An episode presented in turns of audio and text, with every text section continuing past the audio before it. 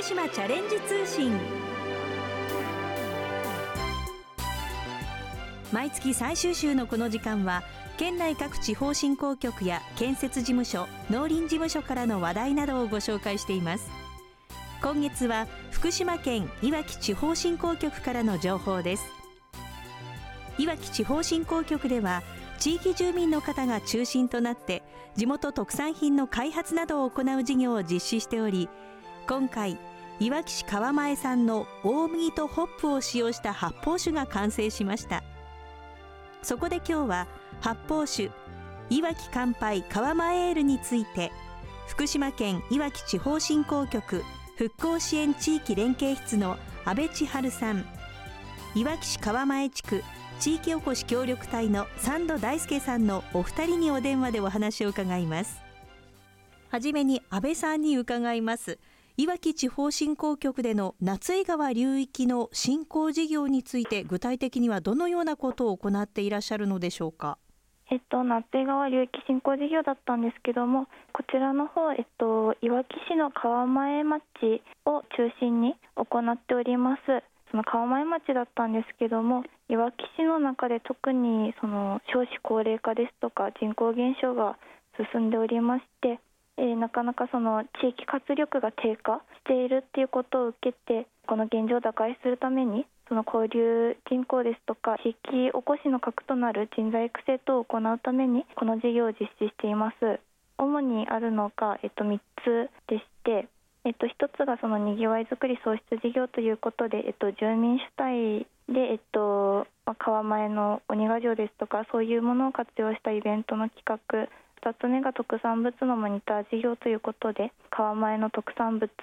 を PR するような事業と、3つ目に地元の方々に協力いただいたりしながら地元の特産物開発ということで、発泡酒の開発を行っております。川前産の大麦とホップを使用しておりまして、こちらの方は地元の川前の住民の方々のご協力を得て栽培をしたものになっております。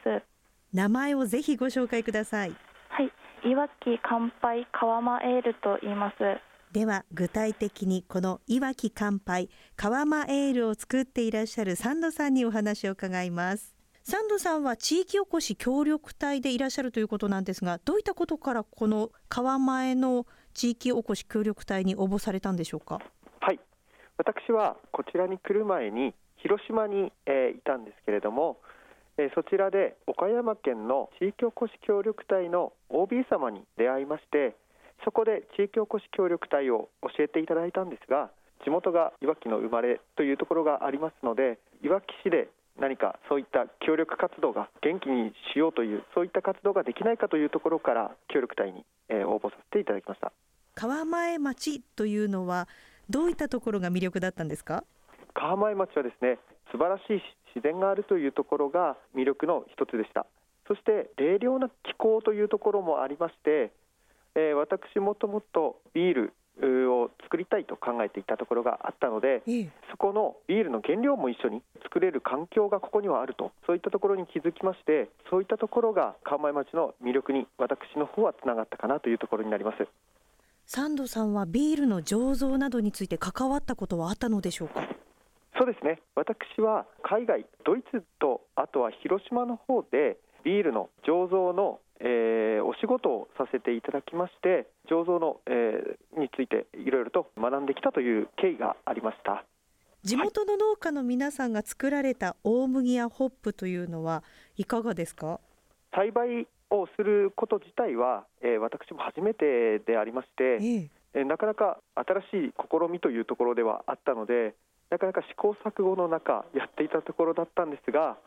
今回はホップも大麦も、ビールに、使える品質のものが取れましたので、これからも大きな第一歩になっていくんではないのかなと考えております。今回川前エールを作るために大麦ホップの栽培というのはどのくらい前から始められたのでしょうか。去年が初めて栽培という形になっています。去年初めて栽培して出来上がったものを見たとき、どのようなお気持ちになりましたか。とても嬉しかったです。1年目ですごく試行錯誤がすごく多くて、わからないことがたくさんあったんですけれども、いよいよ実った時には、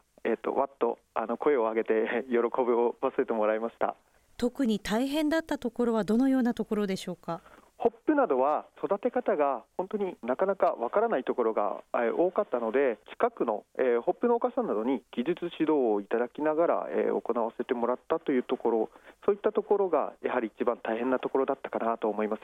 ビールといっても様々な味わいがありますけれども、三度さんが川前で目指している味の方向性というのはどういうものでしょうか？基本的には皆様が飲みやすいタイプのものを作っていきたいなと考えております。なのでフルーティーで、あとは皆様に美味しいねと言っていただけるような、そんな味わいのビールを目指しております。現在ご紹介いただいているいわき乾杯川間エール、残念ながら一般の発売はないそうですね。そうなんです。はい。これは今後どのような形になっていくのでしょうか？はい、今後はですね、私が来年の3月に協力隊の任期が終了いたしますので、それ以降私、川前町でビールの醸造所を開くことで目指して活動をしておりますので、来年の秋頃ですね、整えて皆様にビールをご提供できるような形で進めております。現在この取り組み、私たちは何かで知ることはできるのでしょうか？はい、地域おこし協力隊の SNS と、そういったものがございます。川前町振興対策協議会という Facebook ページがございますので、そちらを検索していただけると、私たちの活動とか川前町のイベント情報が分かるようになっております。このいわき乾杯川間エール、今後どのようにしていきたいなと思っていますか？これを川前町の皆様でどんどんブラッシュアップしていって、いわきの中の川前はここにあるんだというところを皆様で楽しく盛り上げていければいいなと考えております。いろんな商品をこれからどんどん作っていきたいなと私は考えております。夢は広がりますね。そうですね。ぜひ皆様も Facebook で現在の活動を応援いただければと思います。サンドさん、ラジオを聞いていらっしゃる方にお伝えしたいことありますか？はい、これからも、私川前町で元気に、いわき市と川前町と、元気にしていく活動を、一生懸命やってまいりますので、今後ともぜひご声援よろしくお願いできればと思います。サンドさんにお話を伺っていると、川前町夏井川流域にはたくさんの大自然など魅力があることがよく分かりました。それでは安倍さん、改めまして夏井川流域のおすすめポイントを教えてください。はい、サンドさんが今おっしゃってたように、その自然っていうのが川前の魅力になってきますので、例えばですね、国の天然記念物になっている沢尻の大ヒノキですとか、鹿股渓谷、こちらの方はすごく自然の雄大さ、迫力っていうものを間近に感じられるようなスポットになっております。でまた夏井川流域にはもみじですとか、川前語る上で欠かせないのが鬼ヶ城になってくるんですけども、こちらの鬼ヶ城がキャンプですとか宿泊ができる施設になっておりまして、バーベキューとか夏できますし、やっぱり川前の魅力を生かして、あまり人が少なくて自然に囲まれてのどかで静かに過ごせるっていうのに惹かれて、お客さんなんかリピーターも多いっていう風に聞きますので、そういった自然の豊かさを感じていただきたいなというふうに思います。なのでぜひ皆さん川前夏井川流域にぜひお越しいただければと思います。今日ご紹介しましたいわき乾杯川前エールなんですけれども、今後の一般販売に向けてサンドさん中心にして川前の皆さんも引き続き取り組んでいただけるということなので、今後の一般販売をぜひお楽しみにしていただければと思います。一つ実現する福島。ここで福島県企画調整課から令和3年度東日本大震災追悼復興記念式のお知らせです。東日本大震災で犠牲になられた御霊に深く哀悼の誠を捧げるとともに、県民をはじめ本県に心を寄せる方々と復興への思いを新たにするため、3月11日金曜日に東日本大震災追悼復興記念式を開催します。今年も新型コロナウイルス感染拡大防止の観点から記念式にはご参加いただけませんが、式典の模様を動画配信しますので、県庁企画調整課のホームページからご覧ください。東日本大震災追悼復興記念式の開催日時は3月11日金曜日午後2時40分から午後3時40分まで、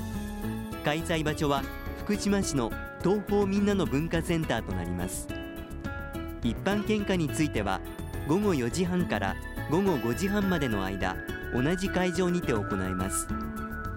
なお、事前の申し込みは不要です。また、スマートフォンやパソコンから献花いただけるオンライン献花サイトも開設します。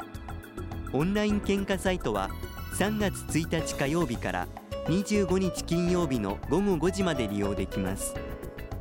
詳しいお問い合わせは県庁企画調整課、電話 024-521-8627 までお問い合わせください。